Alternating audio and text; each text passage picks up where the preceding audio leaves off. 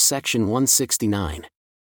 Revelation given to Denver Snuffer Jr. on the resurrection of the dead, as recorded in his journal and related in a talk given on March 22, 2015, entitled Plural Marriage.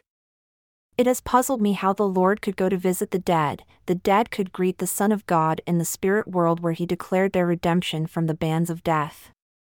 Their sleeping dust was to be restored unto its perfect frame, bone to his bone, and the sinews and the flesh upon them, the spirit and the body to be united, never again to be divided, that they might receive a fullness of joy. LDS D&C 138 verses 16 to 17, on the one hand, but Christ did not go to preach to the wicked. Instead, from among the righteous he organized his forces and appointed messengers clothed with power and authority and commissioned them to go forth.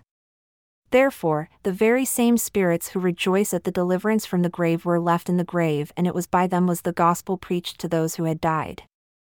LDS D&C 138 verses 30 to 32.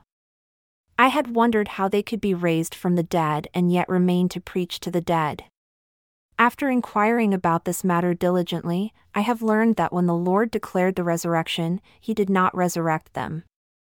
He assured them it would come, but comparatively few were resurrected with the Lord at the time he came forth from the grave. This then puzzled me to know who then was taken from the grave, as recorded in Matthew 12, paragraph 30. Many of the bodies of the saints which slept, arose, and prophesied by Samuel and confirmed by Christ, 3 Nephi 10 paragraph 5, who arose that were called many saints by both the New Testament and the Book of Mormon.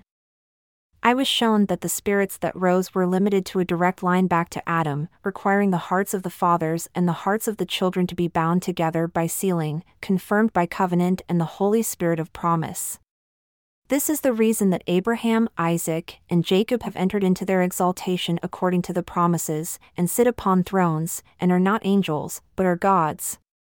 T&C 157 paragraphs 42 to 43 the coming of the Lord in the future will not bring an immediate resurrection, just as the resurrection of Christ did not empty the world of spirits of even the righteous dead.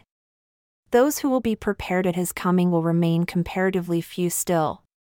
Hence, the great need to turn the hearts of the children to the fathers, and the fathers to the children, and this too by covenant and sealing through the Holy Spirit of promise.